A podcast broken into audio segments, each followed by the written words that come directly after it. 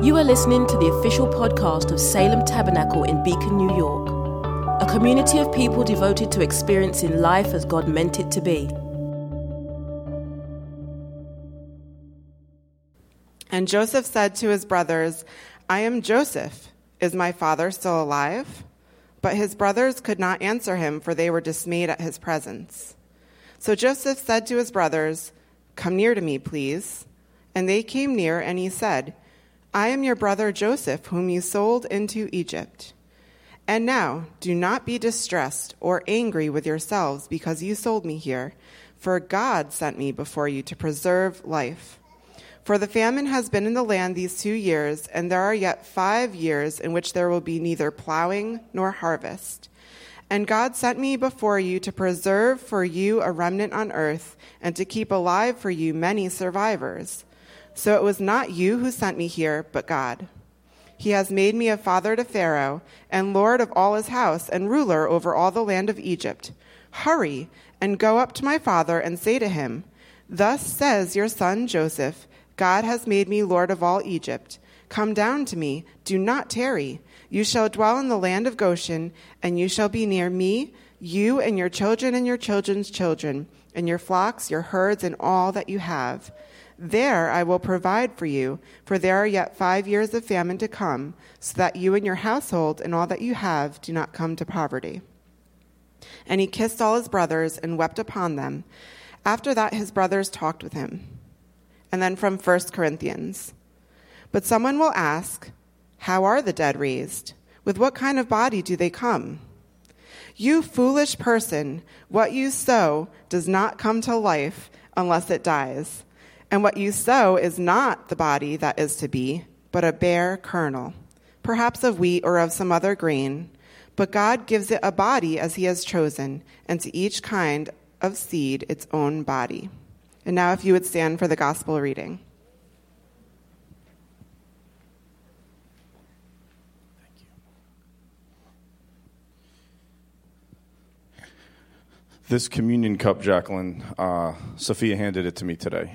I brought Sophia to work with me early today, and all the communion that's on your chairs, most of them, uh, Sophia and Nancy put there for you this morning because people get here really early to serve before everybody else gets here. But Sophia handed me this one because she said something's wrong with it. There's no bread in it.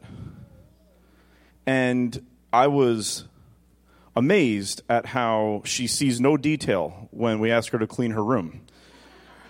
But out of 10,000 little cups, she noticed one didn't have the bread in it. And when she handed it to me, I put it on the altar, Jacqueline, because it reminded me of you about how Sophia saw each individual cup and wanted all of them to be placed right and wanted everybody to have bread.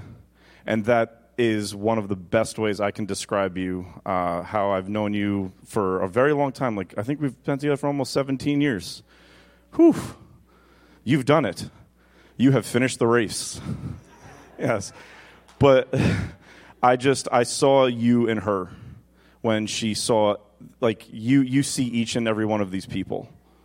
And you know when there's something lacking and you pray for them. And we, we talk about this all the time. And so I just want you all to know she sees you not as a broad one singular body, but she sees you and she knows when something's lacking and she prays that you'll always have bread.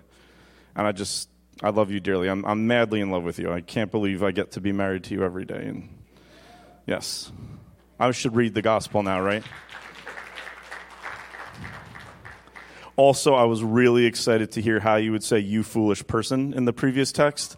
Like if you thought of if you were thinking biblically, you would say it just like you did. If you thought of me, I was like, what is she what tone will she use here?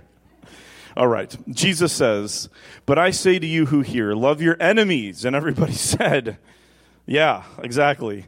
Love your enemies. Do good to those who hate you. Bless those who curse you. Pray for those who abuse you. To one who strikes you on the cheek, offer the other also. And from one who takes away your cloak, do not withhold your tunic either.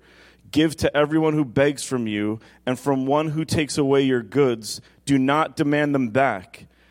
And as you wish that others would do to you, do so to them. He really should have finished talking right there, but he didn't. He goes on If you love those who love you, what benefit is that to you? For even sinners love those who love them. And if you do good to those who do good to you, what benefit is that for you? For even sinners do the same. And if you lend to those from whom you expect to receive, what credit is that to you? Even sinners lend to sinners to get back the same amount. But love your enemies and do good and lend, expecting nothing in return, and your reward will be great, and you will be sons of the Most High, for he is kind, for he is kind, for he is kind to the ungrateful and the evil, for he is kind to the ungrateful and the evil. I'm like a CD that's stuck. Be merciful, even as your heavenly Father is merciful. He still keeps talking. Jesus, stop talking. Judge not, and you will not be judged. Oh, darn. Condemn not, and you will not be condemned. Forgive, and you will be forgiven. Give, and it will be given to you. Good measure, pressed down, shaken together, running over, will be put into your lap. For with the measure you use, it will be measured back to you. Heavenly Father, help. In your name we pray. Amen. You may be seated this morning. Man, Jesus talked too much. So just take it easy. Just say love your enemies. You don't have to capitalize on it like that. Honestly, I just I wish you could see my notes right. I just crossed out three fourths of my sermon. Um, yeah, there needs to be healing. Um, if you're watching from home, I just I'm praying for you that you can. The Holy Spirit would, would uniquely gift you right now, watching from home, to feel the sacred moment of healing open for you. Because, and I'm, I'm re choreographing this, this message as we speak. So I was hoping Roseanne and Jacqueline would talk just a little longer. The one time I didn't want to talk, everybody hurries up, and I'm like, come on. There are three texts that we just read Joseph and his brothers, Paul briefly talking about the resurrection of Jesus, and Jesus talking about loving our enemies. And at the end of that, he says, Give and it will be given unto you, pressed down, good measure, poured into your lap. And every time we hear that, we hear it in the context of money. But Jesus says it in the context of forgiveness. Let's stop taking Jesus out of context. Raise your hand if you love when people take you out of context. Who thoroughly enjoys when somebody says one part of what you said but places it in this context and not this one? Okay. Jesus said, Forgive and you'll be forgiven. Love your enemy and you'll be loved. Bless those who curse you and you'll be blessed. He's talking about reconciliation he's talking about healing of relationships, both vertically and horizontally. Right? Think of the beams on the cross. He's talking about healing our relationship with the Lord so that we can be sustained and held up to reach out to each other. That's what he's talking about. So when he says it will be measured back to you, he's talking about the thing that we all need the most, which is to continually be restored unto our Heavenly Father and to be restored unto the people that God has placed us with. That's what will be given back to us. That's what will be poured into our lap in good measure. That's what will be pressed down and shaken together and running over abundantly is in uh, the community of Salem Tabernacle. We could be a place where when people walk in, the very atmosphere they walk into, dare I ask, do we still have some Pentecostal folk in the room? That the very atmosphere they walk into, instantaneously, relationships with the two people who just walk in already begin to heal because God has already pressed down and shaken together in this room that kind of reconciliation before the teaching ever goes forth, before John plays a note, before Stephanie sings a lyric, before we enter into our liturgy, our sermon, whatever it is, when people just walk in, when they're near people from Salem Tabernacle, imagine if relationships are already healing in their lives. Because here, we're open to loving our enemy. Here, we're open to giving people space to repent and be forgiven. Now, I want to show you something that has to be said today. Because there are people that I know personally who have been in abusive relationships, and this text, whenever it shows up in the lectionary, there has to be a gentleness in how we talk about turning the other cheek. There has to be a gentleness in terms of how we talk about loving our enemy, forgiving, and moving forward. Because for some of us, it's something we should be doing physically all of the time. For other people, it's dangerous to be reconciled to somebody.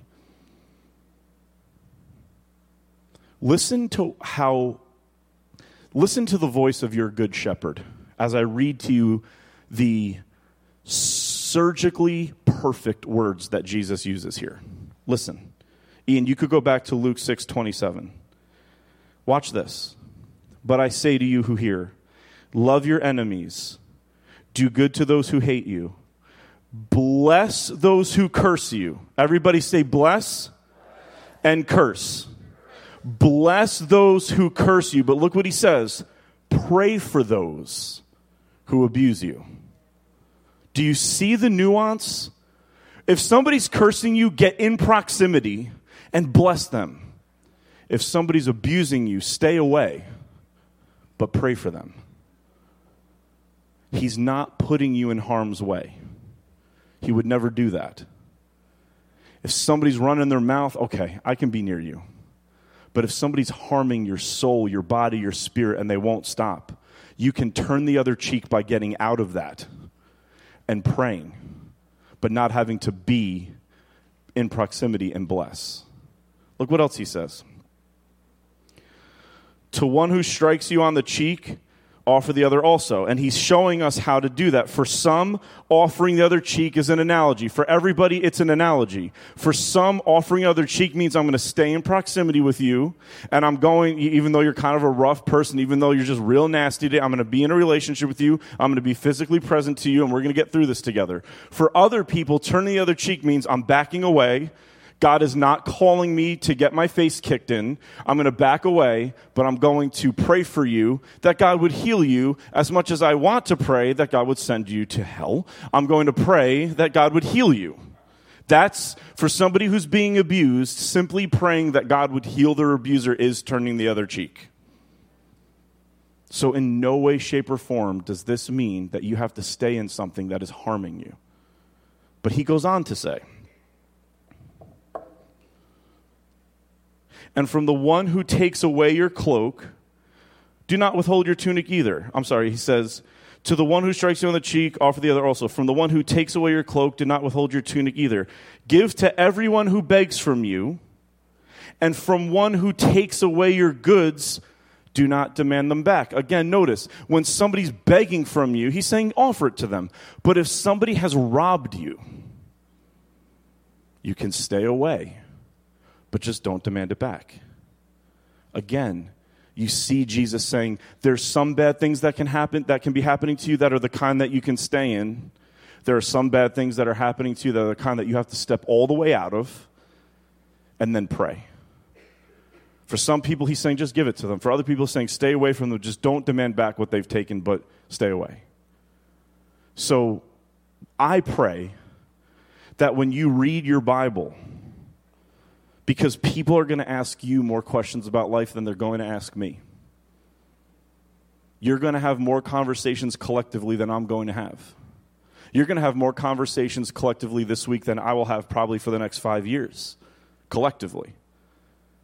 Remind people of the humanity of Christ, that they can be safe and still love their enemies at the same time, that they can get out of a harmful situation and still turn the other cheek in their prayer life at the same time. The world needs a church that understands the dynamic of case by case realities and people who are sensitive to them. Amen? What does the Spirit of God give us for healing? This is all I want to talk about today. I want to say three simple points and then I want us to pray. what is the Spirit of God healing in us in these three chapters? I'll start with the gospel. The Spirit of God gives us vision to see through our triggers. This has to connect to what we said earlier in the service about healing. Like Sophia saying to me, Dad, this cup doesn't have bread. There's some of us, we're filled, but we're lacking a particular component. And for some of us, we're lacking the ability to see through our triggers. When we get triggered, when we get angry, when something feels like it has violated us or just stepped on our opinion the wrong way and we get really we get in our own head jesus is giving us a way to see through our triggers to bless our enemies to be kind to those who are persecuting us to show a gentler spirit to those who are being forceful with their words, with their opinion, um, a word I've been using lately is people these days, uh, certainly nobody in this room, and certainly not me. People are impenetrable. You can talk to them and say your best words and give your best content, and all they did was just wait for you to shut up so they could just restate what they said at the beginning. The conversation does not enter their life, they're impenetrable. And Jesus is saying we can soften the concrete by praying for our enemies, by blessing them. They cut you off. I'm just going to pray. I'm not going to force my way back into this conversation. I'm going to pray. I'm not going to have my value tied to my ability to influence you because then I'm going to manipulate you. I'm just going to back out and I'm going to pray that God's wisdom would come upon me and come upon you. And hopefully we can work this out again at another time. This is all very simple. But when we start to get this stuff right, everything changes. Everything changes. When we can love our enemies, the Spirit of God gives us vision to see through our triggers. Vengeance is now prayer. Getting back at is now trusting God to speak to. I can't talk to this person. The Holy Spirit's like, can I have a chance? Seeing through our triggers. There are people watching from home, there are people in this room where right now we lack the muscle to not flinch when we're triggered but remain steadfast and wait so that our response is a measured one.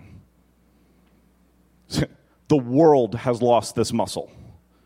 The world cannot bench press the bar of this particular issue. The world needs to go to the gym when it comes to being triggered and not flinching, but staying steadfast and waiting for a measured response. Does anyone know anybody who flies off the handle just a little bit in your life at work? Somebody? Okay, let's try this. Raise your hand if you know me. You all know somebody.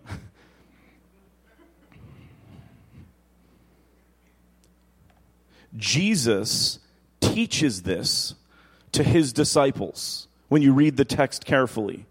He teaches this to the church because it is here that we that, that virtue begins. It is here that the river of life flows from this room out into those streets. It is here that we learn to be silent in front of King Herod like Jesus was. King Herod killed Jesus' cousin. And Herod is the only one that Jesus has no words for in the passion crucifixion story. He speaks to Caiaphas. He speaks to Pontius Pilate. Herod essentially says, Dance for me, clown. And Jesus doesn't say a word to him. That tells me that Jesus knows that what he would say is not the will of the Father. And he loves Herod. by saying, My silence is a big hug right now because you don't want me to open my mouth. That kind of steadfast trust whenever we have to get the last word, whenever we have to say the next thing. There have been times where I've been in a back and forth with somebody and I kind of coast out of it nicely and I'm like, all right, cool, you got one for once. And then a little bit later, I think of the other argument. I'm like, oh, that's a good argument. How do I get them back into this now? How do I draw them back in so I could say this amazing? Why didn't, and I say to myself all the time, God, why didn't you tell me that when I was arguing with them? And God's like, when are you going to learn? Because I didn't want you to say it. I want you to take that comment and ask me to tell them. I'm like, but that's not fun. There's no glory in that.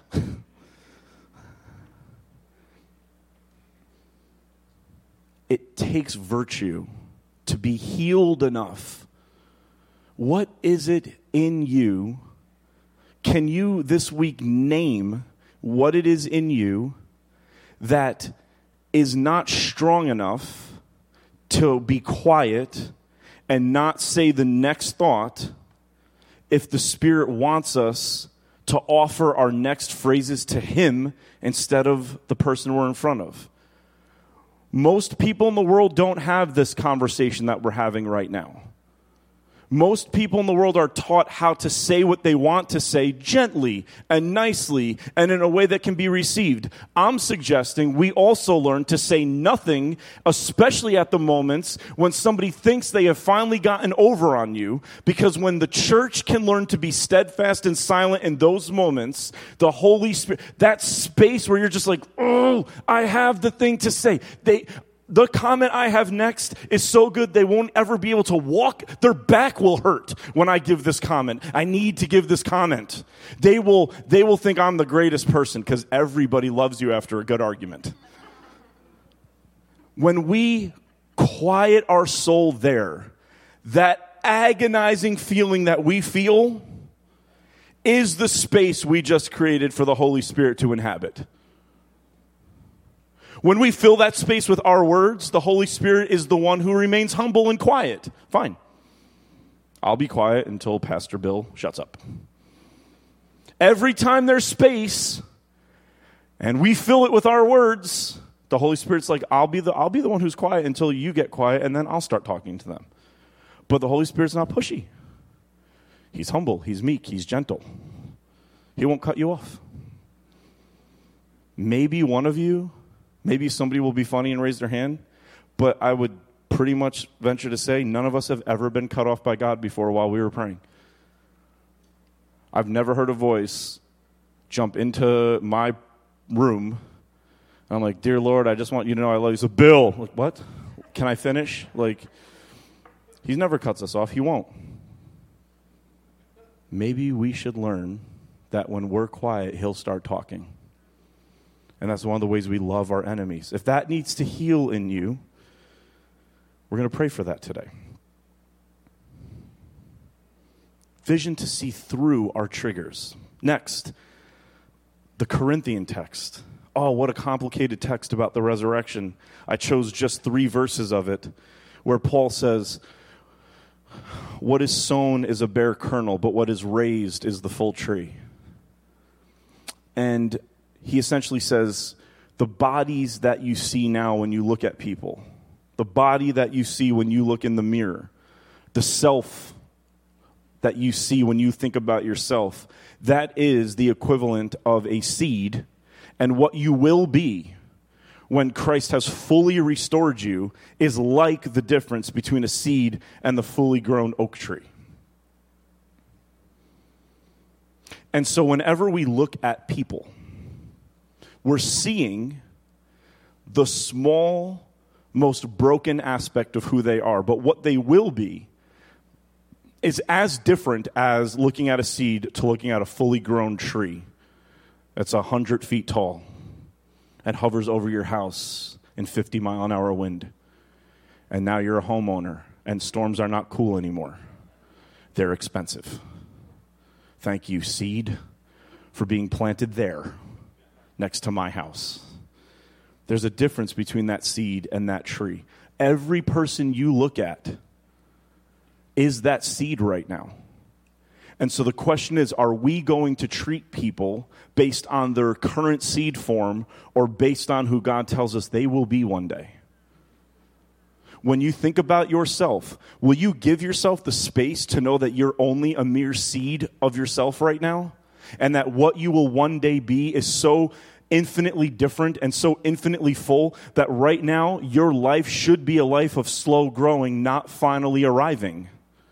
And so much of our hatred for ourselves is that we treat ourselves like we should be that fully grown oak tree, but that event of God that we call the resurrection, that hasn't happened yet. Jesus hasn't returned. He hasn't restored all things. And so, and nothing is supposed to be its fully restored state right now. So we need to learn to see what is, but react to it and see what it one day will be from starting from us to the people that we see. I should look at myself and say, You're not done yet. I don't like who I am in this area. You're not done, though. It's growing, it's changing, it's expanding, it is becoming.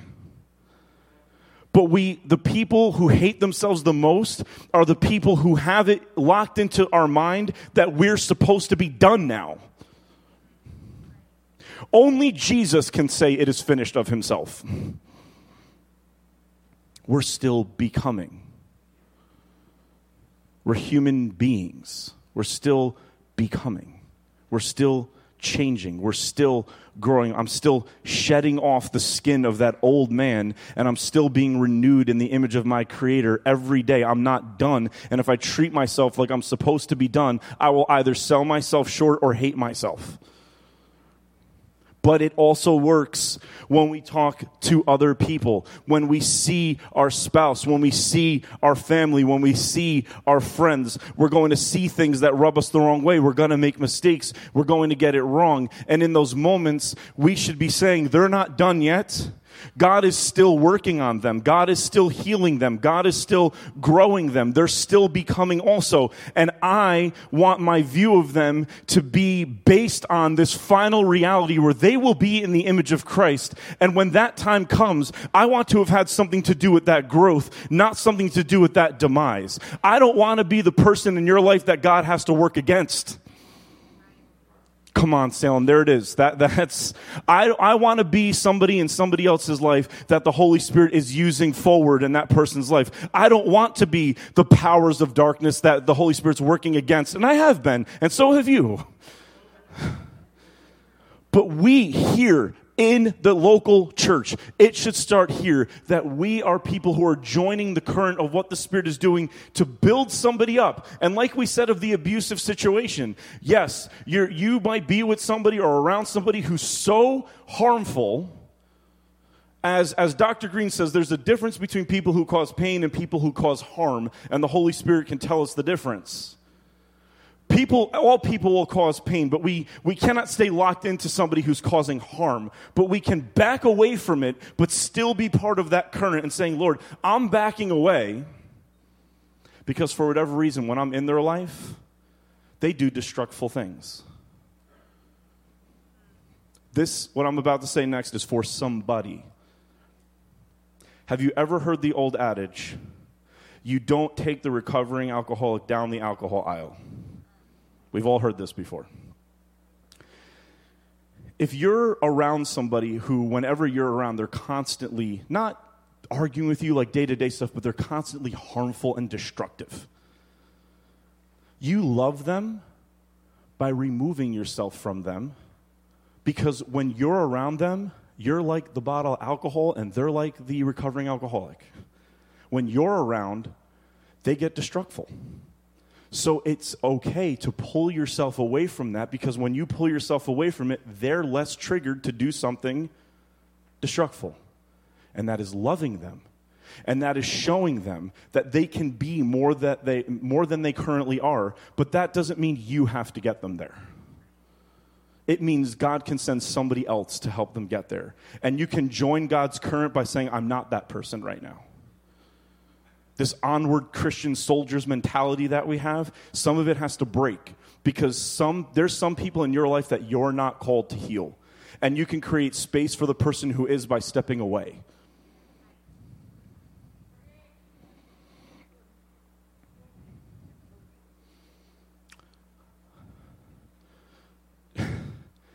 Jesus let the disciples see him on the Mount of Transfiguration with his face shining brighter than the sun,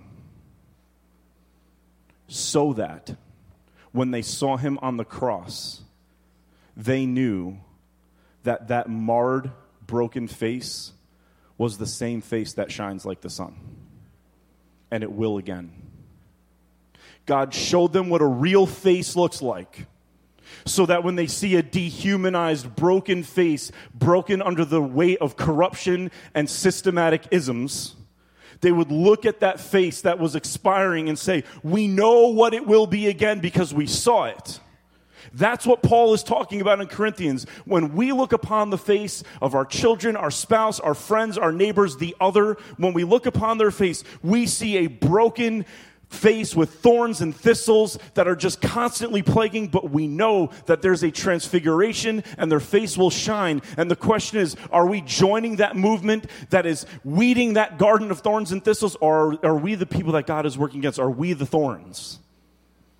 God wants to heal us from being thorns. God wants to heal us from contributing to somebody staying where they are not moving ahead to what God has for them. It starts here. It is not their responsibility out there to do this work. It is our responsibility here. The next, and we can all say amen right now because this is nice. Yeah, Jeff playing up here. This is nice. I've bent to the will of the people. It's not freezing cold in here anymore like it used to be, even though I'm dying of heat stroke on a regular basis. You're welcome. You're welcome, everyone. The one clap we get, it's because the heat's on. Well, you know what? God's preparing you for a year all going, so. It's nice in here. We can say amen to this. The minute we get out there and we deal with all that, all that noise that's out there, the next text you get when you're in the car. And all of a sudden, it's just like that, that toxic, I want to call it the old man, but sometimes it's not really that old. It's the current guy that, that I'm in. Just wants, it just, it will leave here and it will still insist on its own way. At some point, we have to stop ourselves in our own tracks and say, if I can just hold on to the opinion I have here in this conflict a little longer, I am actually beginning to allow the kingdom of God to come as it is in heaven. But we, like, so Jesus says, you have the keys to the kingdom. When you withhold something, it will be withheld. And when you loose something, it'll be loosed. And we're all like, loose the money. Like, that's what we want. Like we're in Shark Tank and God's one of the three people and we're like trying to convince, like, invest in my calling, please.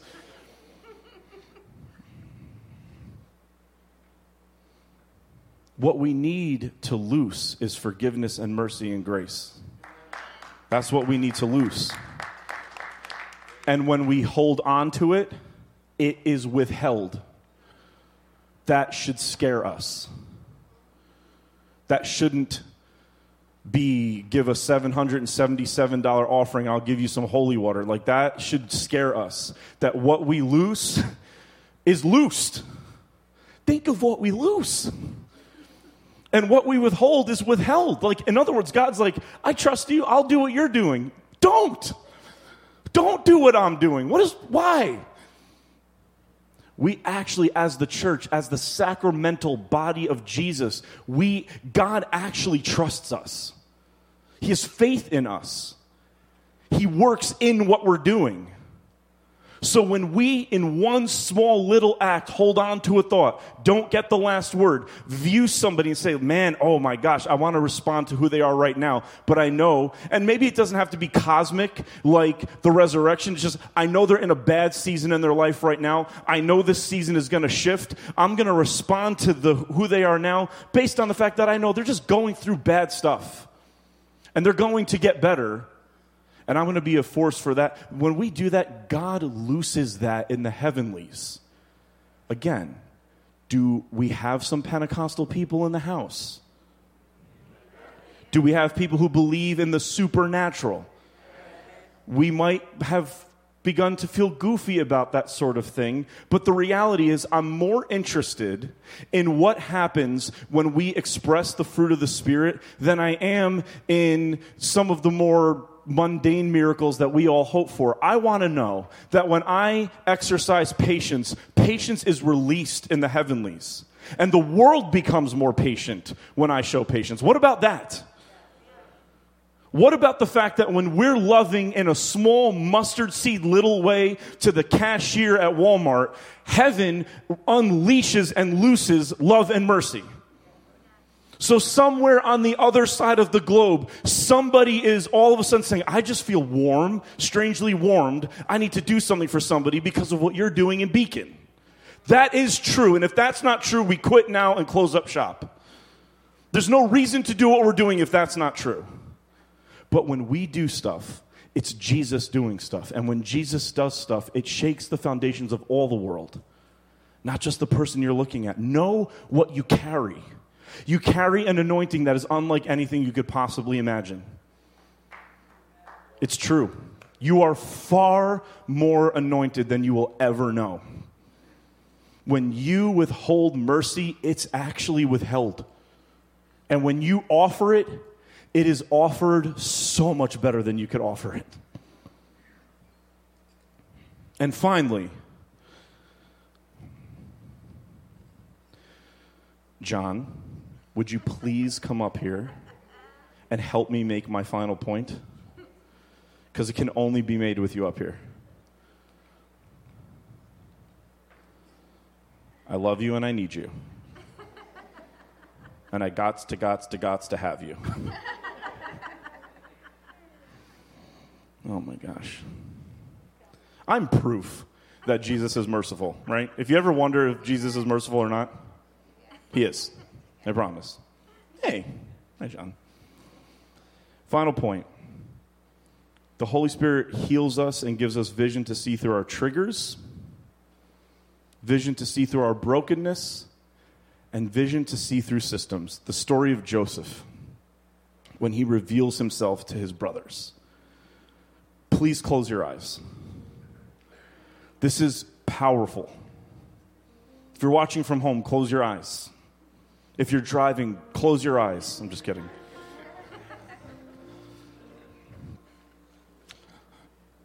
Joseph has two dreams when he's a boy. Dream one is that his brothers were like stalks of wheat, and so was he, and all the stalks of wheat bowed down to him. And then he had another dream that all his brothers were like stars, and so was he and all the stars bowed down to him. Well, you can open your eyes. I don't want people falling asleep. Somebody was just about to be out. Like you felt that tingly starting near your leg. And then Joseph told his brothers that, which was a mistake. Hey, Demetros family, all my siblings, you're all going to bow down to me one day. God told me in a dream. So it's like, okay, how do we how do we kill Bill? Volume one and two. Joseph goes to Egypt. He rises to power. And then he sees his brothers. And he's like, oh, oh, remember the dream that you, you called me a dreamer, huh? Well, guess who's, he, so what does he do? For chapters, he torments his brothers. Go back, come here, Go back. Is it well with your father? Leave Benjamin. Benjamin is the only one our father cares about anymore. Leave Benjamin and go.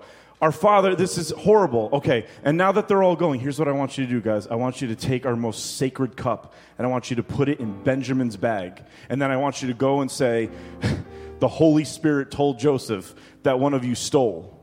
And they're like, We didn't steal. We're so confident we didn't steal. Look. And it's in Benjamin's bag. And they're like, Come back to Egypt, you thieves. He's tormenting them for what they did to him. Who wouldn't? You sold me into slavery, and now you're bowing down to me. I am going, I'm going to work you. But listen to me, Salem. Remember his two dreams wheat bowed down to him, and stars bowed down to him. This is so important, and it's often overlooked. Joseph is tormenting his brothers, and all of a sudden, one of his brothers says, I'm going to go whisper into his ear. And it's not ironic, but Judah stands up. See, when, when praise stands up, revelation is very close at hand. And praise whispers into the ear of Joseph, We've done some things we shouldn't have done. And if you don't let us out of this, it's not just going to be bad for us, it's going to be bad for our Father, and He's done nothing. He's been a victim of all of this. Please have mercy on us. That's what praise says. And when Joseph is enveloped in the atmosphere of praise, he realizes two things about his dreams.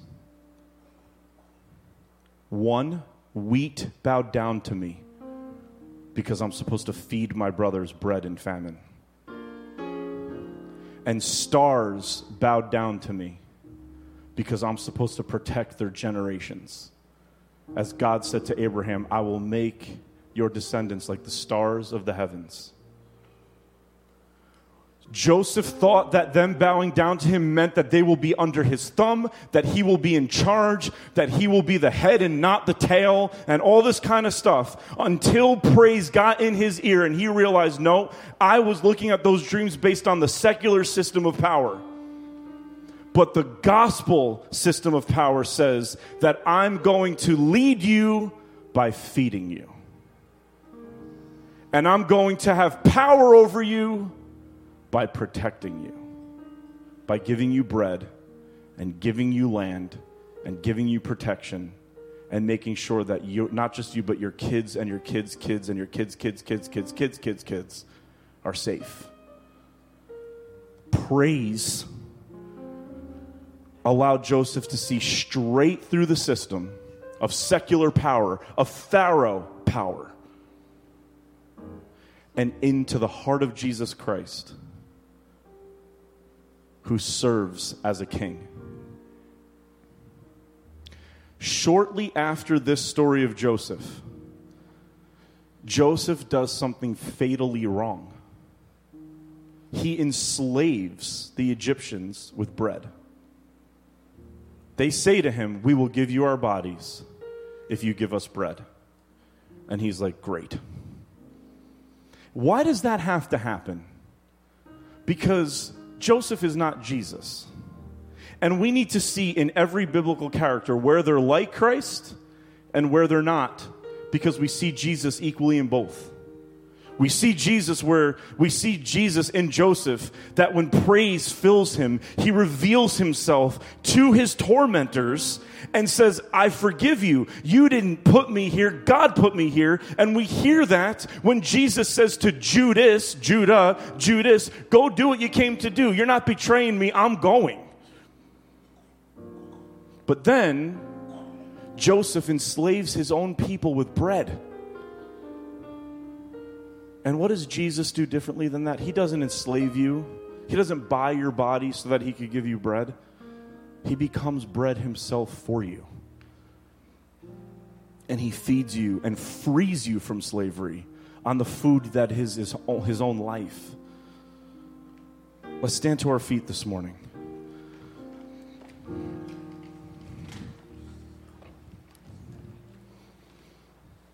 Salem not in any one service, but moving forward as we begin to enter into a new season of the church.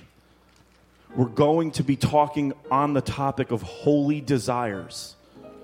We're going to be talking on the topic of the Holy Spirit burning inside of us and creating in us new wants, new likes, and new dislikes things that we like right now that we should have a bad taste in our mouth for, and things that we don't like that God wants to reconfigure our palate so we begin to like them.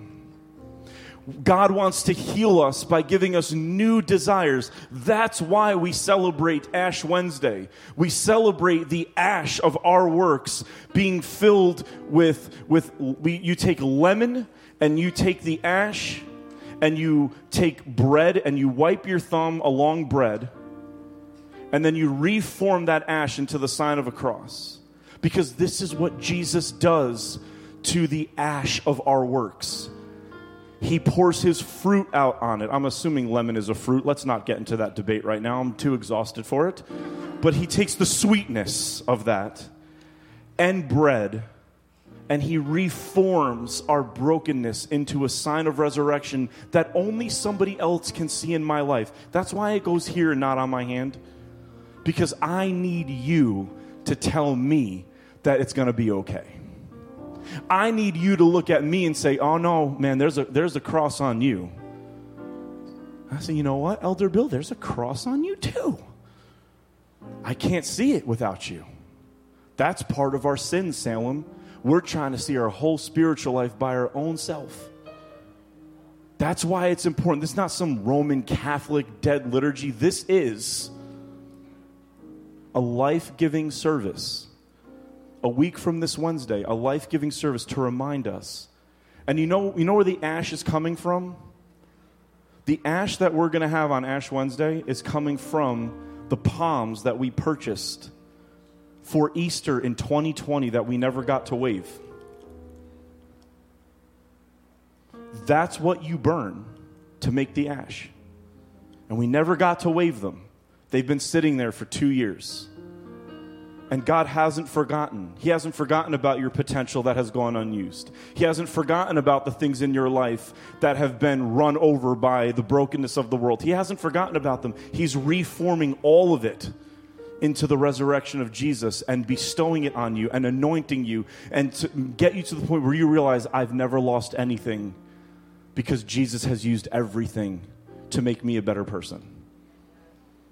These are powerful moments where He's healing us. He's healing us. He's making us whole. On the night when He was betrayed, our Lord took bread. And when he had given thanks, he broke it. And he said, This is my body, which is offered for you. As often as you eat this bread, eat this bread in remembrance of me. And after supper, he took the cup of wine.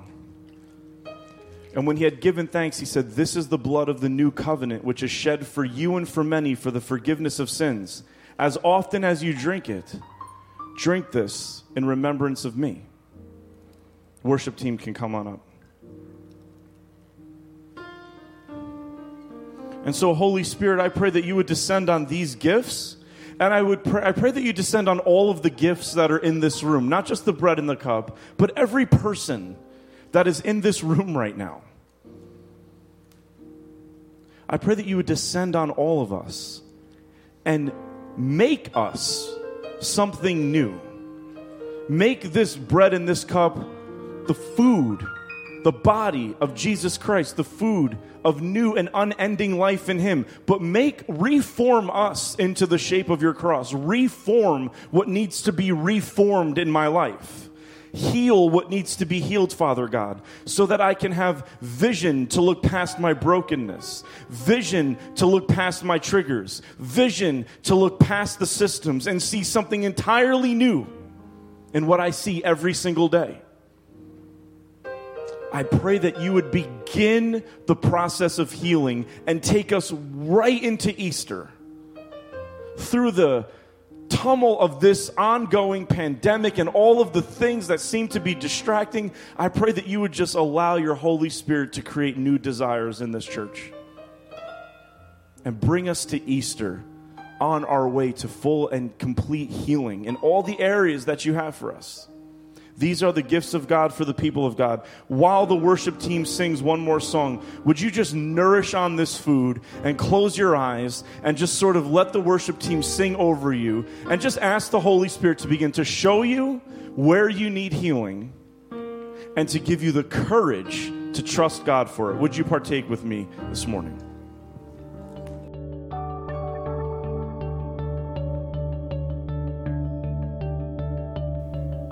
Thanks for listening to the Salem Tabernacle podcast. For more information about us, including gathering times and our location, check us out online at salemtabernacle.com.